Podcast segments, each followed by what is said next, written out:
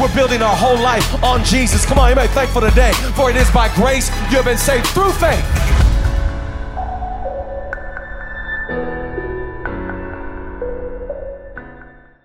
How we doing, guys? awesome.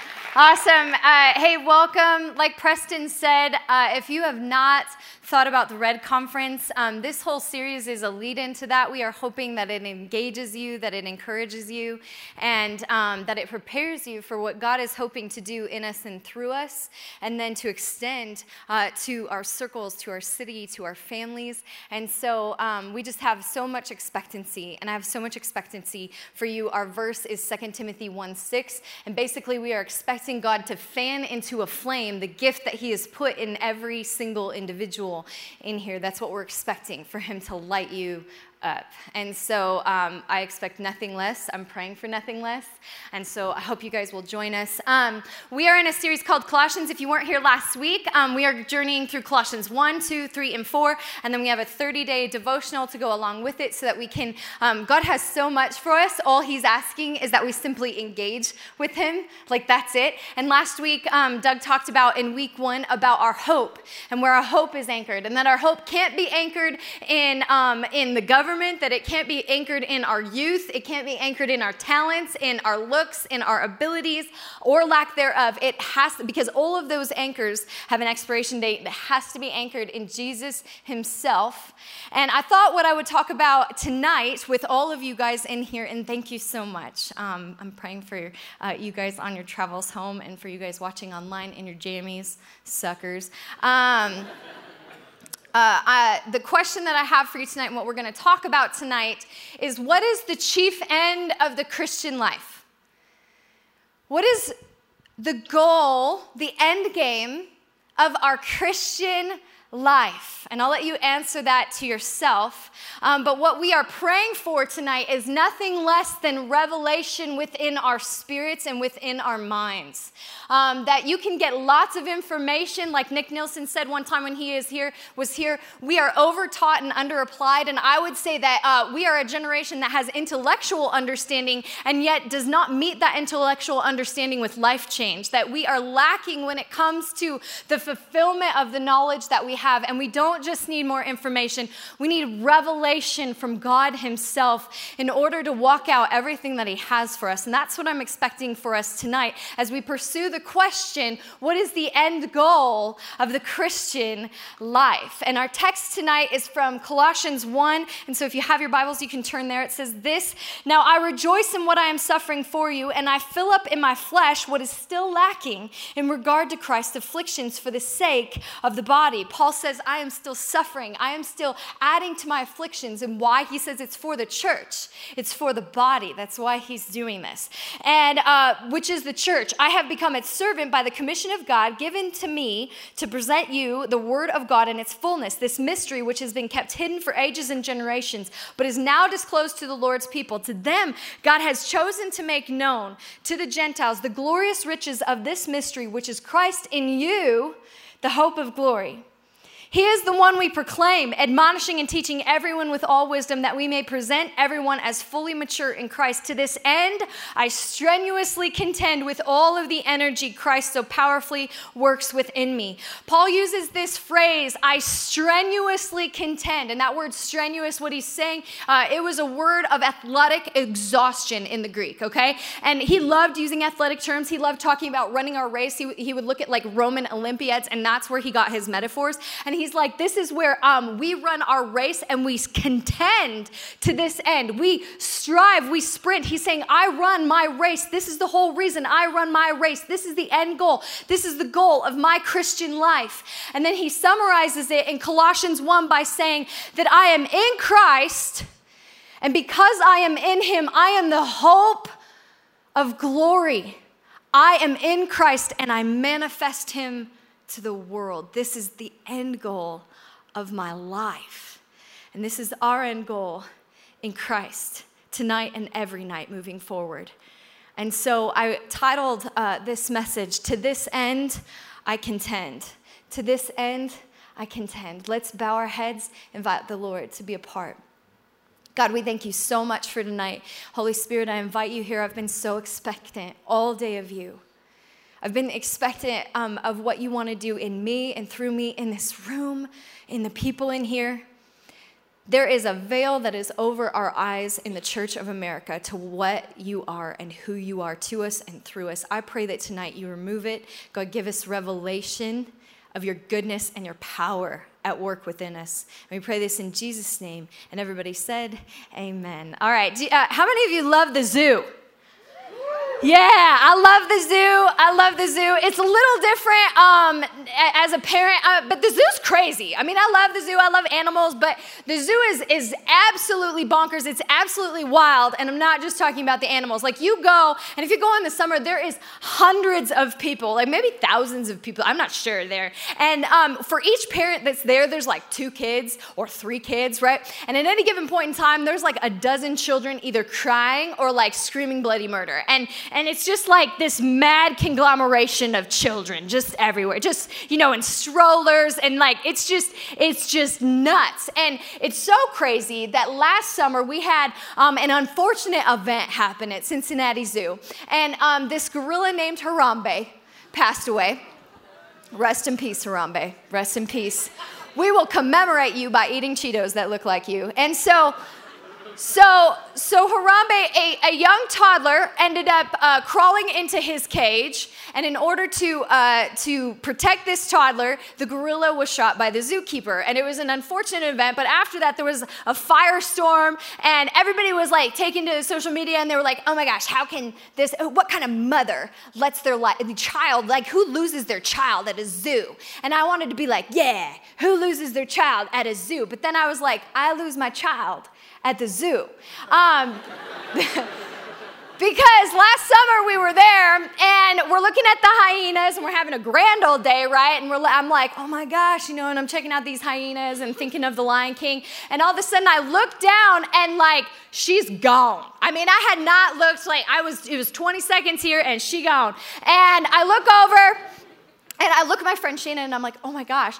And she knew immediately. And so the two of us are like, search and rescue, rendezvous at the hot dog stand, you know, and we're like, Brooklyn! You know, like, where are you? Like, and she was probably missing for like 90 seconds, but it was like the longest 90 seconds of my life, you know? And I kid you not, I finally round the corner and, and there's like this little area with like a little cabana full of like food and stuff. And she's over there and she's eating french fries off of a stranger's plate. I kid you not. So, like, one, I was like, God, thank you that I found her. But two, I was like, that's my girl. Seeing eating your French fries for free. And so, but zoos are crazy, man. I mean, they are crazy. The only thing that's not wild is the animals itself. I mean, you look at these animals, right? And it's like a tiger, this ferocious feline, and he's like laying on a rock you know, or you go see the polar bears, the only animal known to hunt humans, and it's like lounging in the water.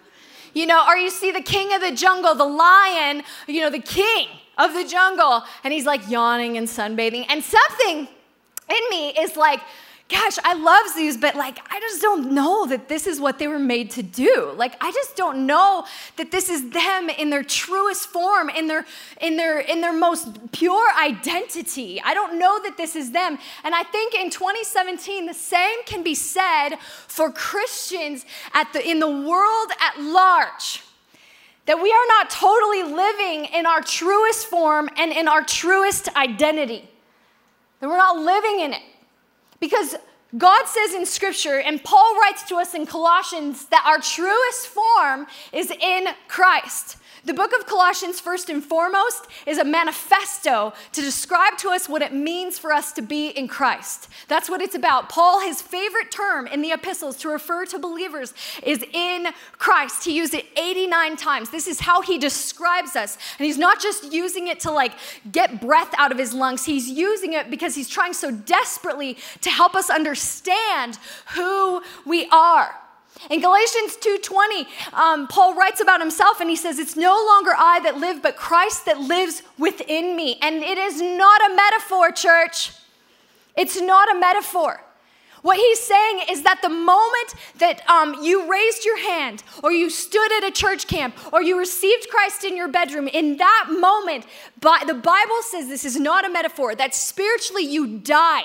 You were buried with Christ in his burial by baptism, and by his resurrection, it is no longer you that lives anymore. This is a spiritual reality for you and for me. It is now Christ that lives within you. And so every single attribute that belongs to Christ belongs to you.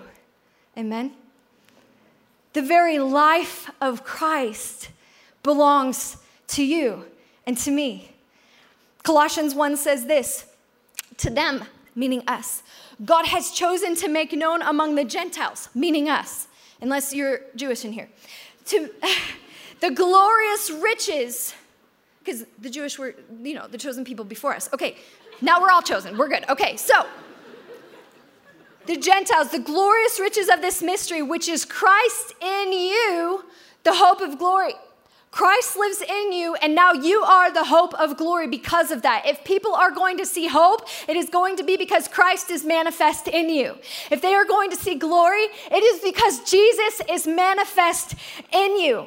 If you are a Christian in here, you are an image bearer of God, and God has redeemed you back to that original glory so that other people can see it. You are powerful in Christ, you are able, you are secure, and you are strengthened. All of these things are at your disposal. This is your truest identity. This is what it means to be in Jesus.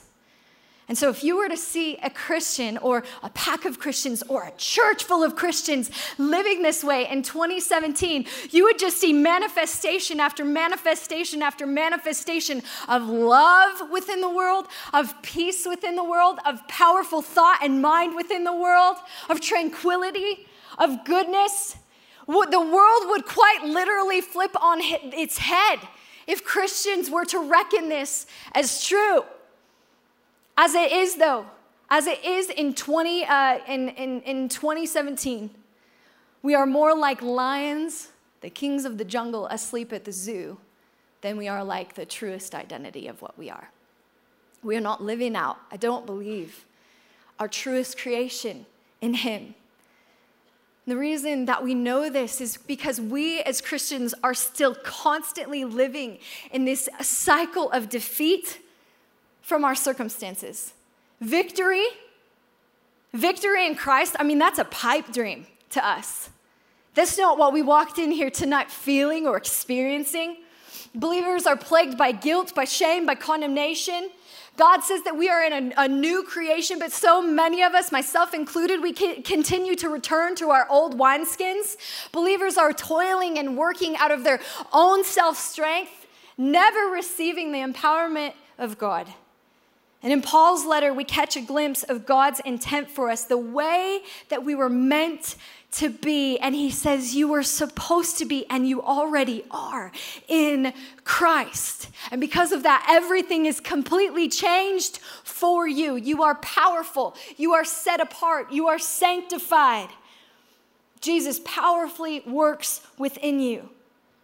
And so, what I'm going to try to do tonight for the next couple of minutes is simply um, explain to us, and I, I, don't even think I'm going to, to scratch the surface of what the Bible talks about, to explain to us who we are in Christ. And the first thing is this in Christ, the fullness of God lives in us. In Christ, the fullness of God, amen, lives in you and lives in me. Colossians 2 says this For in Christ, all the fullness of the deity dwells in bodily form. And in Christ, you have been brought to fullness. He is the head over every power and authority.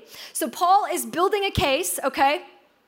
And he is saying that in Christ, or that, I'm sorry, that Christ is. Uh, contains and that in his body he was the fullness and the he had all of the deity in bodily form. That's the case that he's building. And at this time in colossae um, there was loads of heresies and, and paul was combating each of them. One of them was that jesus wasn't fully god and he combats it like crazy in Colossians. And he's like, that is simply untruth. That is simply heretical. Jesus was the fullness, he was the completeness of God. He says this in Colossians 1 For in him, this is a separate verse from the Colossians 2 verse we just read, for in him the fullness of God was pleased to dwell. God's like, it's my joy to dwell in you, Jesus. Colossians 1 uh, 15 says this The Son is the image of the invisible God, the firstborn over all creation. Hebrews, which is a, a different letter altogether and a different author, but same point. It says the Son is the radiance of God's glory and the exact representation of his being, sustaining all things by his powerful word.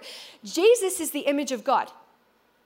He's the exact representation of the Lord that created everything. And all of the fullness of deity lives and lived within Jesus. And then Paul says this in Colossians 2, and he says, And Jesus lives in you. And so, what does that mean for us Christians? It means that all of the fullness of God lives within us. The fullness of the deity of Christ is now within you. And it says, and you have been brought to completion. You have been brought to fullness. You lack nothing. How many of you like HGTV? I remember being in high school and being like, what kind of morons watch people remodel bathrooms? And now I'm like, oh my gosh, I love Joanna Gaines and I want to do shiplap all over everything.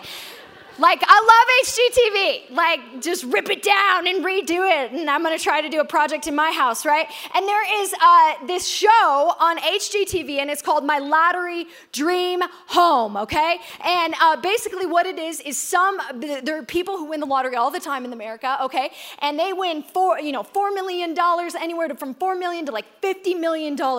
And um, this show is about a man who takes them to buy their very first millionaire house and they will walk in, and um, you can just see on their faces like the amount of kind of like disbelief that this is their life. And they'll even say it, they'll be like, I just can't believe this is my reality. Because a lot of them are from the South. And and they'll be like, I just, I just don't even believe it. And they'll walk into these houses and they'll be like, oh, and they're like just so taken aback by everything, right? And um, and they'll walk into, you know, the, they'll be like, oh my goodness, this walk-in closet is bigger than my living room, you know, or they'll be like, oh my God, it's got a swimming pool. Oh no, that's my bathtub. Like, and you're just like, what? Like it's amazing, right? And, and there's nothing outside the realm of possibility for these people. I mean, nothing. I mean, you want a horse stable? Bam, you get a horse stable. You want like, you want like two master um, bedrooms, you know, because you can sleep in one and then not make the bed and then walk over here and sleep in the other. Like, you can do that. You're a millionaire. Like, um, if you want a moat, this is true. I saw one show and they, and you want a moat around your property, you can have a moat around your property. Like, like there is nothing that you can't have this is the reality for millionaires. And these people are like, I can't believe this is my reality. I just can't believe it. Just recently, a man in South Carolina, this is true, he won the lottery twice in one day. So, so if you find winning the lottery to be unbelievable, like I just don't even understand this man's luck. And and and but this is yet his reality. Now, what if I were to come over to like Joe, right? And um And I'm like, Joe, you won the lottery. And he's like, oh my gosh. Um, but then he's like, I don't know, is this a joke? And I'm like, no, dude, you won. Like, you, you did. You won it all, dude. The whole shebang. And you're like, I don't know, man. I mean, this sounds too good to be true. Like there's no free lunches in this world. You know what I mean? You gotta you gotta earn a, a living. You gotta work for what's yours. And so I just don't know if I believe you. And I'm like, no, dude, it's really true. You know. But then eventually I get tired and I leave. And and let's say Joe never goes and he never cashes in on his lottery ticket. I mean, we would all say, my goodness, like that's a tragedy. Because I'm friends with Joe. But let's just say he never cashes in on his wed- um, winnings, and all of us are like, oh my gosh, how can you not believe this? How can you not just go and try to cash in on, on what's yours? And yet, I believe this is how millions of Christians approach, approach the reality of their identity in Christ and the fullness therein. Like, it is so unbelievably good that we just cannot even compute it. It is so unbelievably outrageous that we think, how could this be mine for free? Like, like, like there's no free lunches. There's no grace that's this good. There's no, there's, there's no way that I'm not even, I haven't even done very many things right in my life for, for me to receive the fullness of Christ. But the fullness is there. We just don't reckon it as ours. And the treasure is available, church, but it seems too good for us to excess. This is true for us. And like ne- Joe never going to pick up his lotto winnings, so many of us, so many of us, church, we do not cash in our, our inheritance in Jesus. We don't. We don't believe it. And can you imagine not going after this money, and yet this is how we are not going after our inheritance in Christ? Is the same. The fullness of God dwells within you. It's true whether you believe it tonight or not. In Christ, we are secure. In Christ, we are secure. How secure do you feel tonight? How secure? I mean, because I think for myself, I think for so many Christians in this room, so many Christians listening across the world, that this is not our reality, that we are completely secure in Christ and yet we don't feel this way. That we are worried about what other people think of us, that we feel insecure about our abilities, that we feel not good enough or unsure the majority of our days.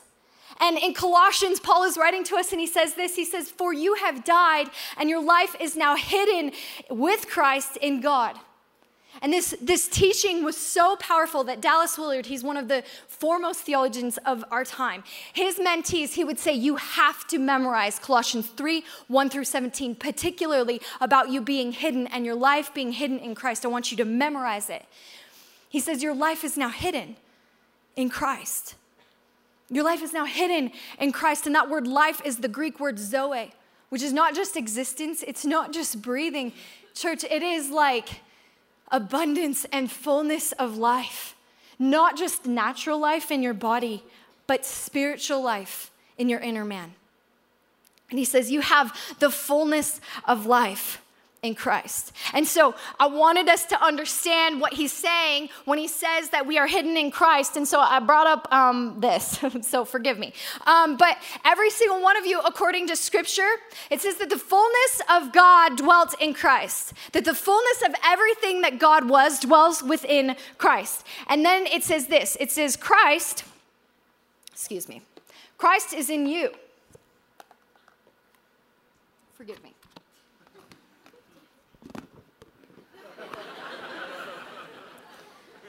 Christ is in you. It says this in Galatians 1:15, in Galatians 2:20, in Galatians 4:19, uh, in Ephesians 3:17, in Colossians 1:27.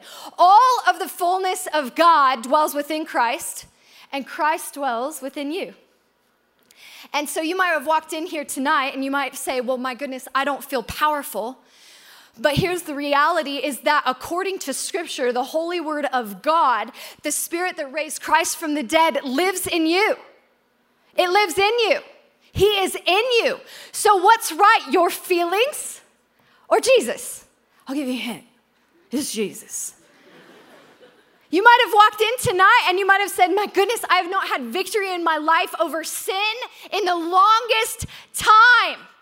And what you need to understand is that Romans says that in Christ you are more than a conqueror. He is in you, and therefore this is in you. This is who you are. You might say, Well, my goodness, I don't feel like I'm capable. I don't feel like I'm enough. But according to Philippians, because you are in Christ, you can do all things through him. This is who you are. And it doesn't stop there, church. I mean, this would be cool enough. This would be awesome enough. If Jesus was in us and he is in us, I mean, this would be good enough news. But in John 15, Jesus is preaching to his disciples and he says, Look at this, church. Look at this. Eventually, I am the vine and you are the branches, and I will abide in you. This is what he says I will abide in you, and you will remain Check this out. In me.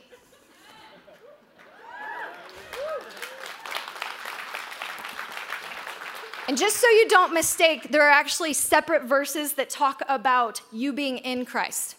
It says this in you are in Christ in 2 Corinthians 5 7. There's way more than this, by the way. Ephesians 2:10, Romans 8 1, 2 Corinthians 5:21. God says, I live in you, and I also seal you in me. And Ephesians says this it says, In him you also, when you heard the word of truth, the gospel of your salvation, and believed in him, you were sealed. Everybody say, sealed. with the promise of the Holy Spirit, not only do you have the power and the proficiency of Christ living in you, but you have the security and the safety of being in Christ. He's in you and you are in him. He's in you and you are in him. It's both and. It's incredible and it's blowing my mind even as I'm preaching on it, okay? And so so you can come at your life and you can be like, "Man, I have had so many uh, circumstances that have been difficult and my life has just been trying right now." But you know what doesn't change your security in Christ. And you could say, "Man, like life has just been just beating me up," but it's actually you're in Christ.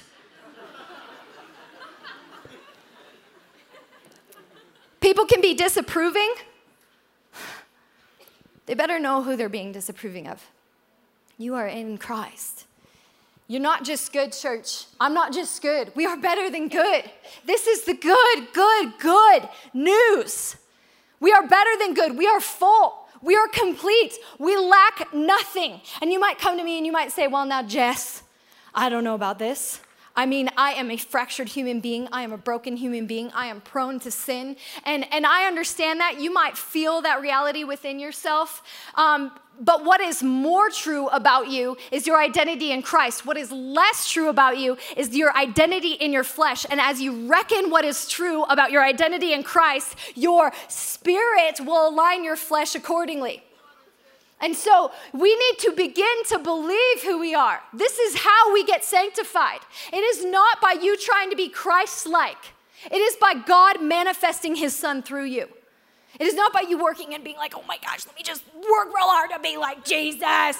Like he's like, I will manifest. Do you think you can do, apart from him, you can do what? Nothing. He must be the one to manifest in you and through you. Your job is surrender and believe. That's it.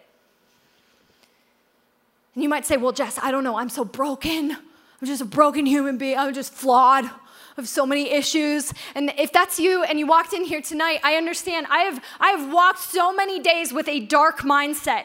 But you know what that we are believing in this moment is we are believing a fractured and a half gospel where God saves you. Like, let's say um, He saves you, but He doesn't fully live in you. Let's say you're out in the ocean and you're swimming, right? And you're drowning suddenly in your fallenness. And God comes out and He saves you, okay, from your fallenness, and He resuscitates you on the beach. And then you get up and you're like, awesome, now I'm gonna go and live my Christian life. And you like start swimming again. And he's like, okay, this is how so many of us operate. That is a half gospel. That is a partial gospel. That is a fractured gospel. God did not just come to save you from your sins. He came to indwell in you because he knew that you weren't enough without him. And so this is what God does. He, he like pulls you on shore and he resuscitates you. And then he says, okay, now I'm going to live in you. And I'm going to empower you, and you will again brave the waves, and there will be no wave too much for you because there is no wave too much for me.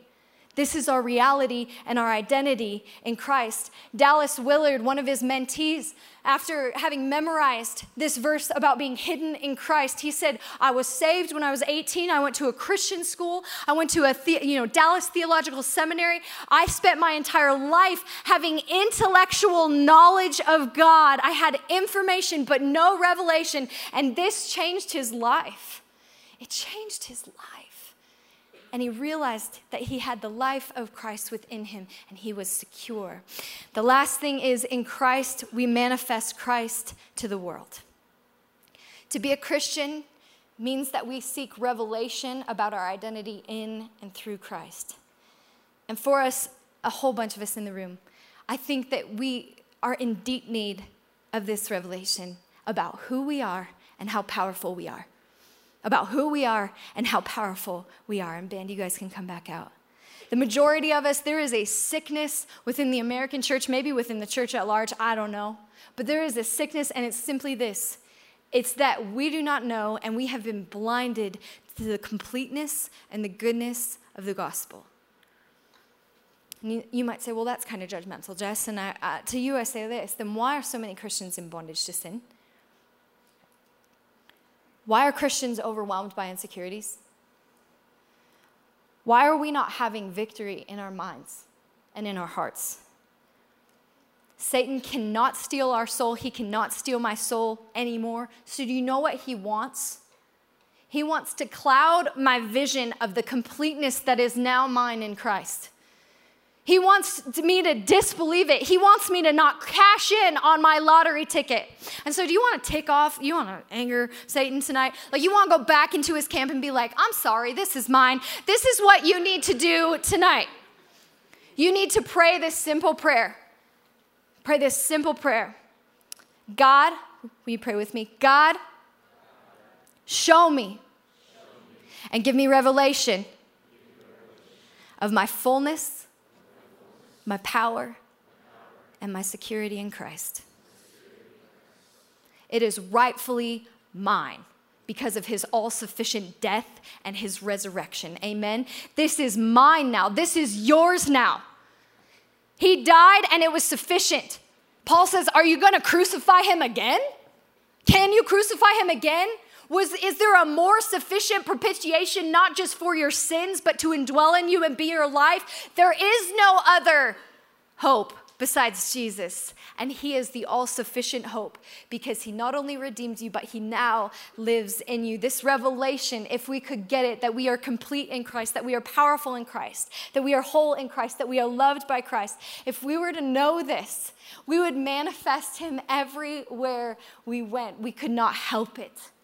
We could not help it. In Colossians, Paul writes this He says, When Christ, who is your life, appears, then you will also appear with him in glory. I am the expression of the life of Christ because his life lives within me. And so I think for a whole bunch of you, I mean, I can, I can hear it, I can like hear it in your breathing. I think you might think this is theologically incorrect. And I just want to very kindly and very gently say to you, that I will like lay my integrity on the line tonight and say, investigate it yourself. This is truth. This is the gospel. And any other gospel is halfway done. Any other gospel is God saving you, but not indwelling you. And He wants you to understand the fullness of what He has done in you and through you. Paul understood the end game, the end goal, to be found in Christ and to manifest Christ, to be found in Him and to manifest Him to the world. He says, To them, God has chosen to make known among the Gentiles the glorious riches of this mystery, which is Christ in you, the hope of glory. He is the one we proclaim, admonishing and teaching everyone with all wisdom, so that we may pre- present everyone fully mature in Christ. To this end, I strenuously contend with all the energy that Christ so powerfully works within me, to be found in Christ and to manifest Him. This is our end goal. And I believe tonight He wants to give revelation to us. And so, if everybody could stand. You might be thinking in here that maybe the goal of the Christian life is to be more Christ like, but it's not. It's for God to manifest His Son through you if we would surrender and we would believe. You might think tonight that the Christian's chief end is to sin less and less and less as life goes on, but it's not. It's a worthy objective, but it's not. His chief goal is that he glorifies his Son in you. This is the work of God at, within you. This is the work of God around you. This is what He does. And so when Paul is fulfilling the Great Commission, I love this because this is what we do. This is what I believe we are about is that we want to manifest Christ wherever we go and we want to bring more people home. We want to make heaven more crowded. As Paul goes, you know what he says? He says, "To this end I strenuously contend with all the energy that Christ gives me." It's not even our energy. This is the kind of God we serve. This is the joy of the gospel, the fullness of the gospel. We lack nothing in and through him. And so, would you bow your heads and pray with me? God, I just pray over every single person in this room that God, tonight, that you would give us revelation about who you are and how good you are and how full the gospel is. And I have just one question for anybody in here tonight. If you don't know Jesus, He wants to not just save you, but He wants to indwell you. He wants to not just um, save you from your sins and reconcile you back to the Father, but He wants to indwell within you. And the life that seems impossible for you, it is possible with God and in Christ. And so if you are in here and you feel like you have just been drowning, and you would like to be saved by a God that reached down through his son to save you, would you just raise your hand just nice and high tonight? Nice and high. Amen. Amen. Amen. I see you. Now pray for you. God, thank you so much for the individuals that raise their hands. God, I pray that they would, in this moment, pray their own specific prayer to you of accepting your salvation and your life, God. All have fallen short of the glory of God, God, but by belief and by faith in your Son Jesus, we are saved. And so I thank you for salvation tonight. I pray that for the Christians in the room, you would give us revelation of our identity in you. We pray this in Jesus' name. Amen.